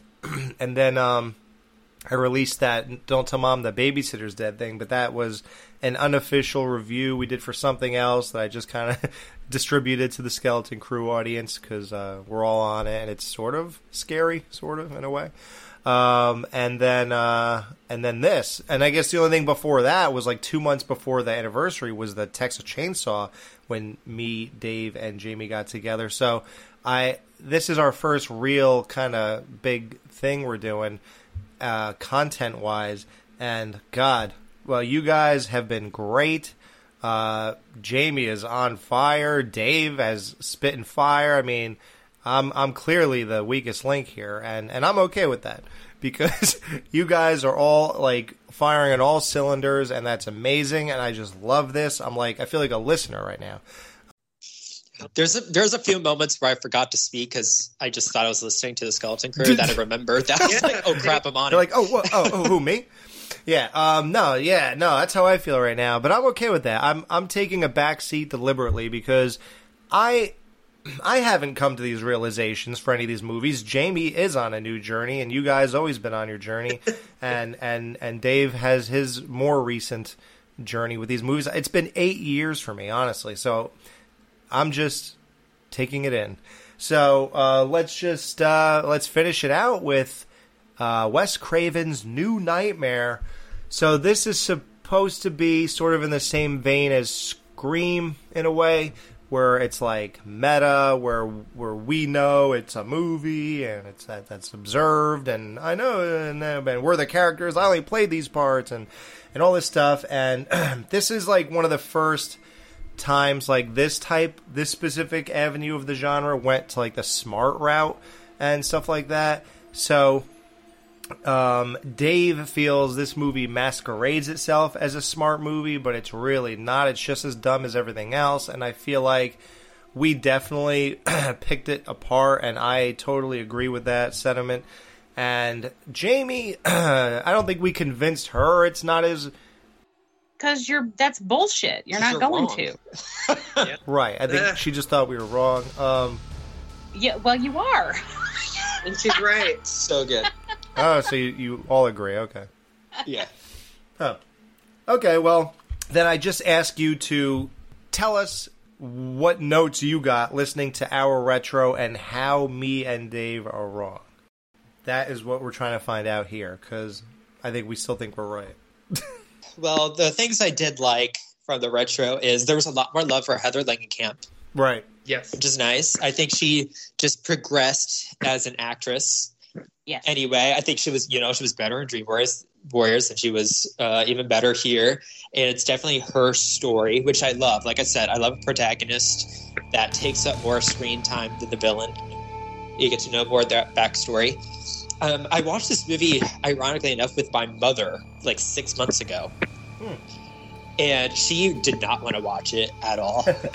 She's not into these kinds of movies, horror films slash movies. She, it's just not her thing.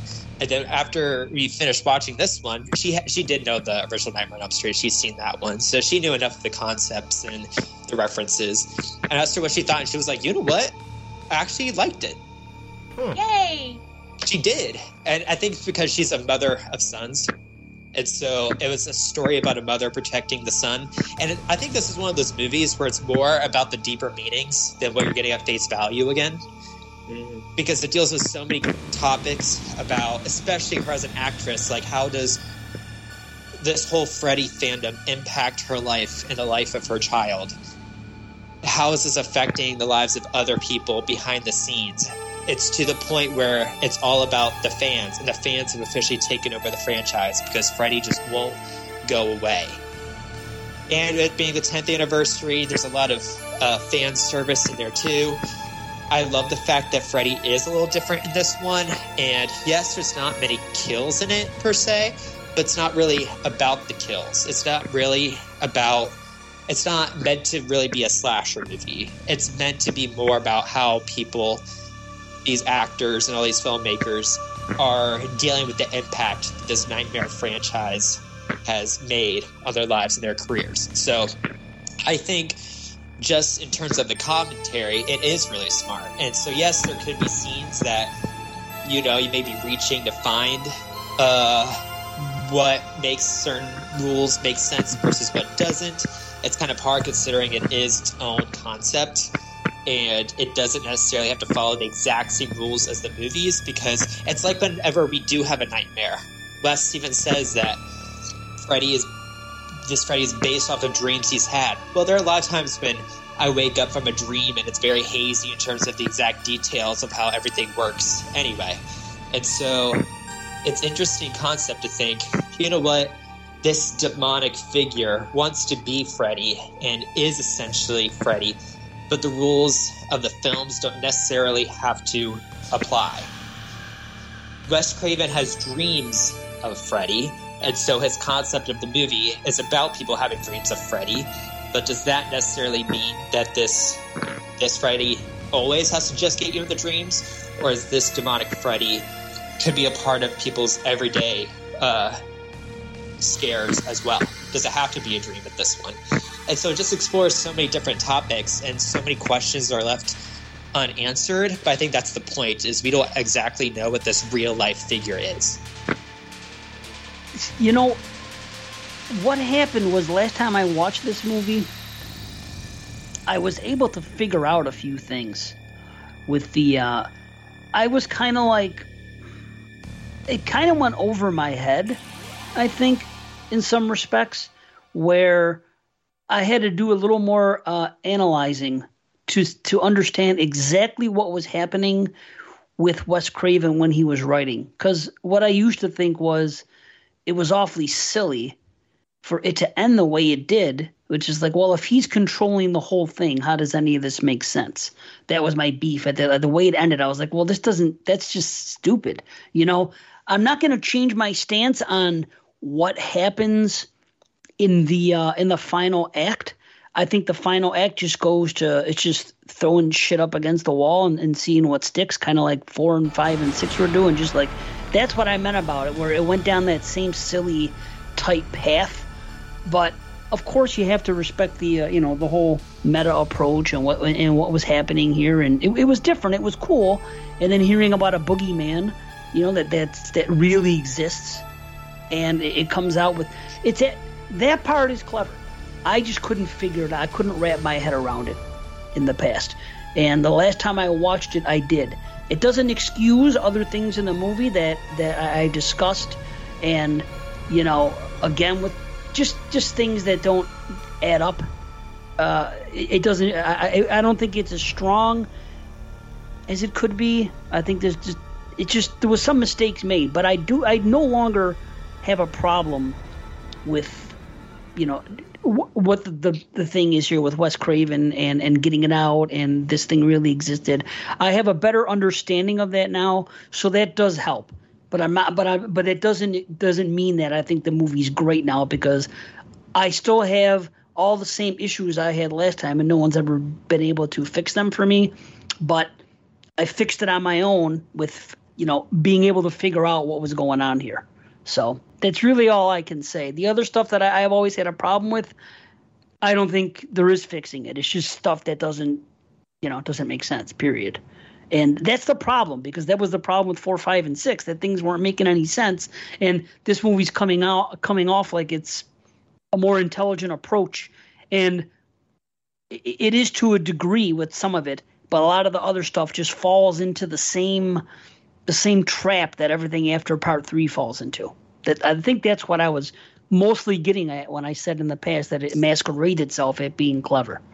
So Uh, well, I think what, and I've always loved this one, like hands down. It's it's my top three. But um, I think next time, next time you find yourself watching this film, Mhm. pay attention to specifically Wes Craven and the things he says, and then kind of see if you can marry that with what's going on. Because to me, this is a statement by Craven about what they did to his character oh, the fact that he Cool. you know they bring freddy out to the audience and he's all goofy as shit and then wes says you know this one is darker meaner you know it's they drive that point home several times and i think this is the equivalent of when george romero says zombies can't run they break their ankles so i, I think Mm. it's I think this whole thing is Wes Craven's perspective on what happened to the character he created. And he created that character to be dark and mean spirited. And then it morphed into something that he did not want. And mm-hmm. then he was bringing it back around to what he should be. And I think that I think that's the whole thing. I think that's what he was saying the whole time. I think that's great, but then why didn't he execute it that way in the third act when it got silly and he was stabbing his tongue and th- and then the kids crossing the street and you see all these other Freddies all over the place? I'm like, you're doing the same things that you did before. If you want to make it darker and serious, make it more like the first one. Then you well, get the I'm tongue saying? thing, the I do. Uh, the tongue thing, though, was always a uh, was always in Craven's thing. I mean, in the very first film, his tongue came into play. Now, this time, it was a little silly because it wrapped all around her, and then I always get pissed off at the kid because he's cutting it at the wrong place, and I'm like. Why are you why are you stabbing the end of it? Go to the end that's before it wrapped around your mother's neck. You know, but He don't want to be It's like two inches away from his face. Yeah. Yeah, but I love the Hansel and Gretel uh, imagery. And if you look, here's another thing too that's very cool. If you pay attention to the fairy tale book that she's reading from when she's reading him the story of Hansel and Gretel, and look at the picture of the witch in the oven at the end of that story, and then look at the painting that Robert Englund is painting when she goes to visit him. The styles are dead on that was obviously on purpose and i think it's cool. You know i yeah i love all of that. That was my take on it though. I don't know. Do you guys see uh, like um, christian and zach do you guys see the whole wes craven thing or do you think i'm making that shit up?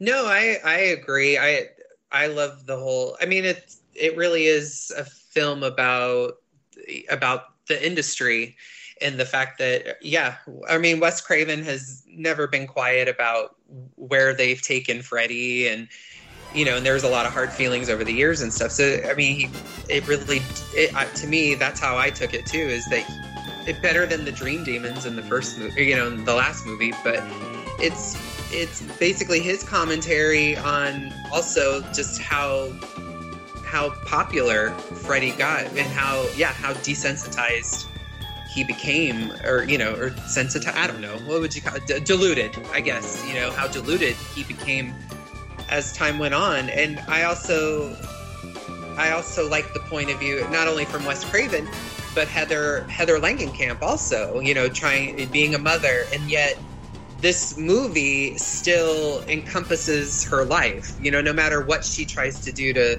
to break that it's it's always about oh well you did a horror movie 10 years ago and you know this is why your son's fucked up or you know and it, she's in the limo and the guy's talking about the movie that she made and she, you know it's it's interesting how it it it I think it's a really good commentary on on on the actors and and about filmmaking and about fandom like crazy fandom i also what i loved about this movie at the time it wasn't as common it was really cool to see her going to new line cinema studio Yeah. and like to see Yeah. all that like hollywood background stuff that now you see it all the time i feel like but i i loved all of that because it, it it felt real it felt like it, to me this i don't even put this with the other nightmare movies you know and at the time in 1994 it was it, wasn't popular to have a slasher film anymore. And so it really was more psychological in in its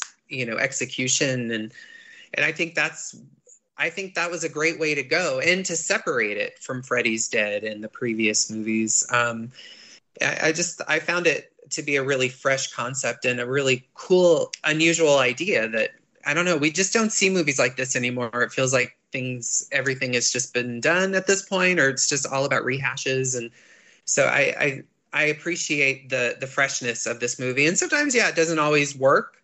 Um, but i appreciate the execution. I i love seeing wes craven back. And you really could watch the first one and then this one as sort of maybe polar opposites in some ways and but also see how they're related so yeah i think i think it's a great film i, I love that freddy is more darker and more sinister in this one and i think that was well executed One thing I also love is considering that the ones that come after this is just Freddy versus Jason, which is just more of a fun crossover, and then the remake.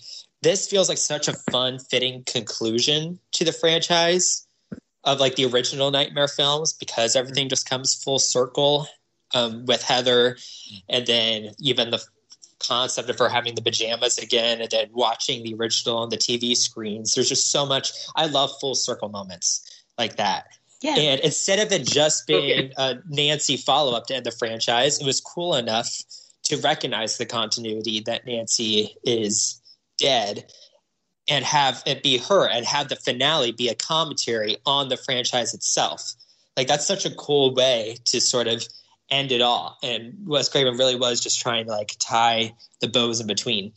I also love the fact that, unlike the other Nightmare movies, this movie at its core is actually about a parent who does care about the child and is trying to do what's best for the child because we've seen in all the other movies and we've talked about it how it's really messed up what these kids have gone through, especially with parents that weren't trying to help them. And so I love that this movie is literally the opposite approach. It is about it's about the parent, not the kid trying to do what's best to save them. And I remember one thing in the retro that you guys were touching upon since I mentioned Nancy's dead is how could Nancy how could she be playing Nancy? Nancy's dead. Well, I don't think this demonic Freddy really cares that much about the continuity of the film since this isn't a movie.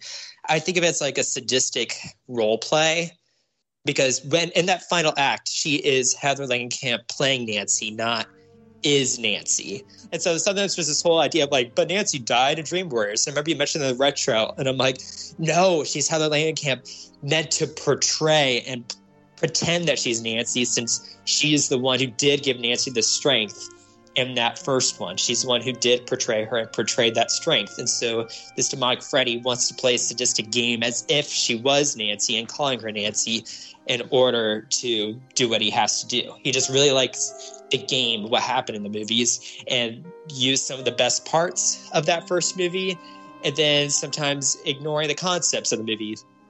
And so I don't know. I just think this Freddy is a metaphor for the fandom in a lot of ways because if this Freddy wants certain things that came before and prefers concepts from the first one and tries to ignore a lot of the things that came after it. Oh no, it's just so much fun. You know what? I remember what I didn't like about it. And maybe you guys can straighten me out. There was Great. something else that happened involving this. No, the Nancy stuff actually works. I get that. But I remember this one particular part where two people, one John Saxon and somebody else, go to the house. There's a conversation going on, and for some reason, the guy says something. Goes, "Why did you call me John?" Like for no reason, John Saxon all of a sudden thinks that he's Nancy's father. How did any of that part make sense? Do you guys know what I'm talking about? I love that bit when. he- How does it make sense? I love it too. He's he is John Saxon, but then all of a sudden he's her father and she's Nancy.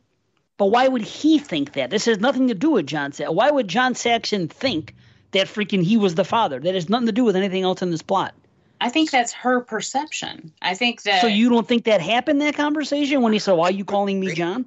Yeah, You know I what I'm saying? that- no, I do, I do. Okay. But I think that that is intended to be her perception of the situation, like her point of view. She's being fucked with, you know, and uh, I think that's pretty much all that is. And I actually, I really love that. Yeah, sequence. it's more like a projection. like this, this Freddy is messing with her and wants to redo things from the first one.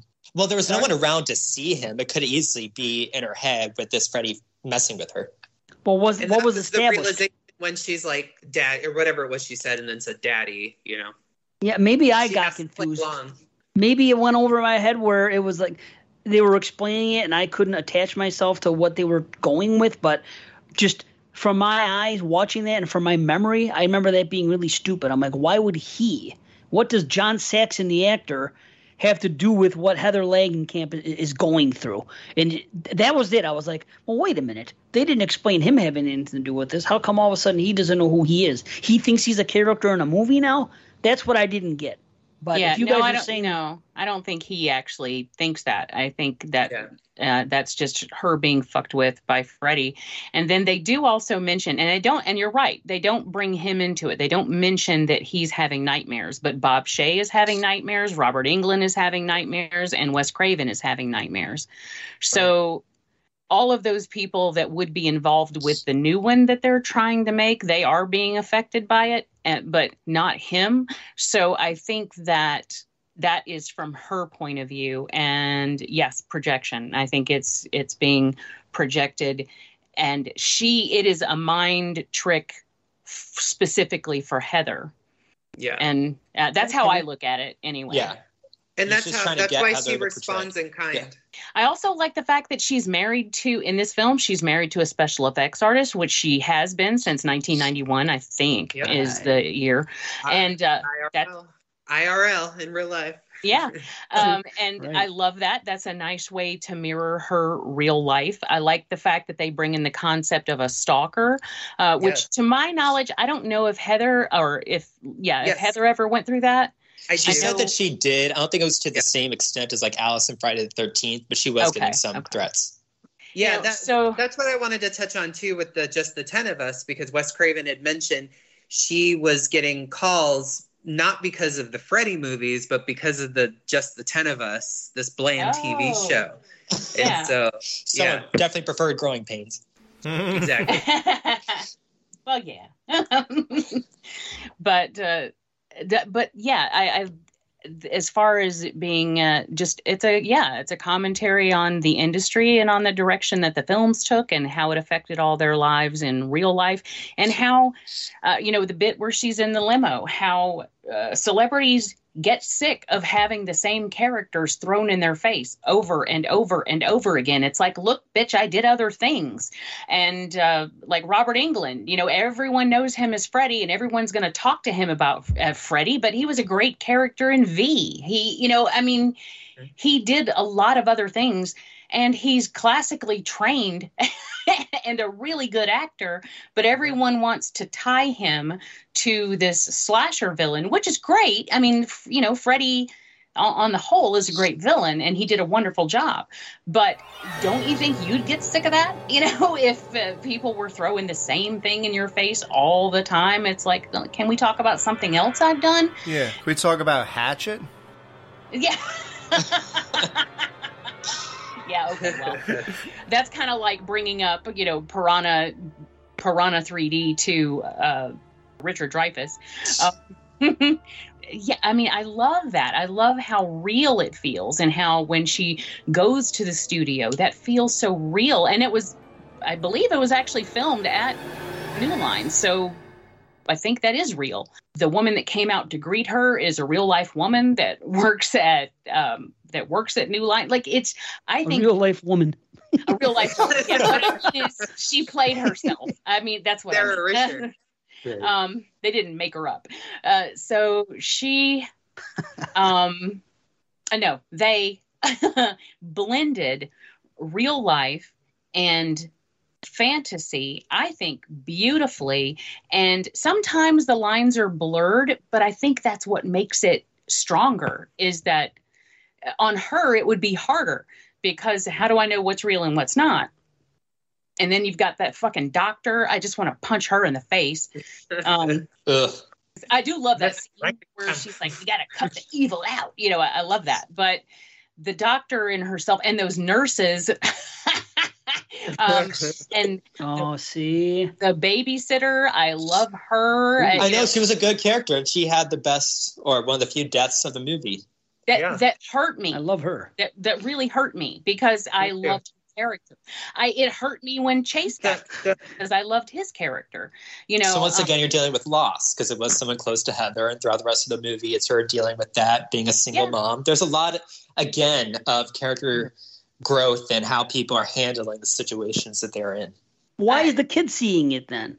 If this is in Nancy's head and then people, how come the kid is seeing it when he's in the hospital all of a sudden and it completely goes against the rules because nobody was sleeping? All of a sudden, there are no rules because this isn't a movie. This is real but life. in yeah, but right, but in the rest of the film, it, it all has to do with them going to sleep. Correct? Just that one scene, it, it doesn't. Unless I'm wrong, I'm not saying I'm 100 percent right. I'm just questioning by memory that that. well, was I it. think. Uh, well, I always thought that this demonic Freddy, like the point is, Wes Craven came up with the idea of a Nightmare on Elm Street based off of his nightmares, but he created his own rules in the script on how it works. We don't know that this Freddy only gets people in their dreams. Maybe sometimes he uses the concept because he liked the concept from the movie, but who says that this demonic figure couldn't get people in the real world, regardless of if they're awake or asleep? They don't establish anything to the point where it feels like it's completely against anything that came before because this isn't the same. This isn't the movies. This is its own entity. yeah, and this is the real the real world Freddy. And I love his costume in this. I I absolutely adore the green fedora and the the long jacket and the, you know, even the leather pants. Fuck yes, I like that shit. Um, I think he looks cool. He looks stylized. The only thing I don't like about his look is I think his face looks too dry. It looks like part five. Other than yeah, he could be in the shadows more. I think. yeah, yeah, yeah, yeah. That's true. Uh, I I love his eyes. I love everything about his just You know what's cool about his glove? That that's the glove you see in the part one poster. yeah. That's right. Yeah. Oh yeah, that's true. It's crazy. yeah. Oh, and I love the opening. It's in a lot of the other posters too. I think. Yeah, even part two, right? Yeah, when they're looking in the mirror. Yeah. Yeah. That opening dream that Heather's having right before the earthquake when she dreams that she's making a movie with Wes Craven and like Wes Craven is actually there on the set and then they're they're doing the whole glove thing. She has no idea that Bob Shaye has been planning this behind her back the whole time with Wes Craven, this new movie. But yet she has a dream about that and then all of Yeah. that shit actually happens. Like I don't. I I think that's just fantastic. And yeah. What's What's really cool about that too is because if you're watching it for the first time, you don't notice, but it's like all of that's in the final act. You know, you see It- in the yes. background they're in the final act, and that's that was really cool. Mm. Yeah, I mean, I, I just feel like this film has a lot of depth and uh, has a lot to say. And I don't think it's him trying too hard. I think it's him just putting out his feelings on the whole situation. And I, I think he did it brilliantly. Wow. Well, you convinced me. Ah, finally. Yeah, that I'm like sitting here processing all this stuff, and I'm going, boy, I did not take any of that in when I watched it for the retro. You know what I think though? I think when we do retros, you got to remember, like it's it's a job for sure. Yeah. Like you got to sit through a case like this, eight movies in a pretty short amount of time for sure. Process a lot, and then you're taking notes for maybe one point of view or whatever, or you're trying to do things how you do them sometimes instead of how they should be done for here. So I think that you know a lot of those factors come into how what approach you take when you review a movie, especially in a retrospective and things like that. Especially when it's deep into it, especially when it's you haven't been having a good time so far uh, since the early episodes or whatever. And I think I think a lot of that comes into it, and it it, it creates a, like a frustration or something in a way where you begin to lash out at anything that's wrong now, you know. And uh, you you could definitely like miss a lot of the positive points to something, and you could kind of gloss over them to get to the things that are wrong. And I think I think I'm probably definitely a victim of that. Well, plus the things that are wrong are funnier. That too. You know, and Yeah. that was Yeah. and we have always uh, we've always said that the number one thing we try to do is just be entertaining and so we point out that stuff because it's funny to you know to point it out at least to us but Well, hopefully, to everybody listening. apparently we almost lost these guys so i'm Yeah, we got to rethink this approach. i'm glad i'm glad you both came back We're living proof. Yeah. Recovery is always possible. yeah, it maybe it was funny or entertaining even to them because they came back. They didn't have to. They they could have said, "Well, they did that to our favorite movies, but that was pretty entertaining." So I'll give them another shot with something else. You know, christian had to take a break right? Just, just, a, just a brief one. Just a brief one. a break too. what made you continue on with our show as opposed to like the other 800 podcasts that you could have just moved on to? Because you guys are just way more entertaining to listen to. Oh, well, there you go, Jamie. See, it worked. You really are. Yeah, So, you're all thank you. charismatic. I won't let idea. a few shows out of a couple hundred that you do, you know, affect it. Thank you. Yeah, See, thank you. charismatic, well spoken, articulate. You know, you guys are great. Thanks. Thank you. See, that's the idea. That's the every time somebody starts a, a podcast, right? And, and, and uh, they become a new podcaster and they ask me anything. I owe it, not that I'm an expert. I'm saying this is what I do. Oh, you are now, buddy. Well, I, I say this. I say, rem- be be yourself, but make sure that you remember at all times that there's an audience listening. You have to try to be entertaining. Any two jerk offs can sit and have a conversation. Anybody. But you have to implement some degree of entertainment in there to separate you from someone else. And if you're not intelligent enough to actually be able to pick everything apart, and who wants to be serious all the time? Nobody really. Right. And who wants to listen to that? Nobody. Just no matter what you do, keep in mind there's an audience listening. It isn't just you having a conversation with someone. You have to keep that in there. And and the thing, what I always try to do personally, me, I'm not speaking for everybody else, but I'm saying if I don't like something or if I do like something, I'm always going to tell you why. I'm always going to give you my reasons, and either you could say, "Hey, check this out." Well, think think about it from this perspective. Maybe what you said there isn't right, and I'll analyze it. But always give reasons, man, and that's what I think we we do here. Is we always we're not just going to say, "Well, this is a piece of shit." Freddy, too much comedy, bluck. We're not just going to say that. We're going to get into the the details of it, and we're going to remember to attempt to be entertaining. So I guess that's that's one thing about us. Right. And it would be really boring if we all liked the same things and hated the same things anyway. So it's cool. boy. To, it's that's what art is. So Right. Right, exactly and what I'd like I mean, hear It's other great that you guys people's- tore it down so much because then otherwise we wouldn't be on here right now. Yeah. Yeah. See? yeah, that's a very good point. Yeah. True.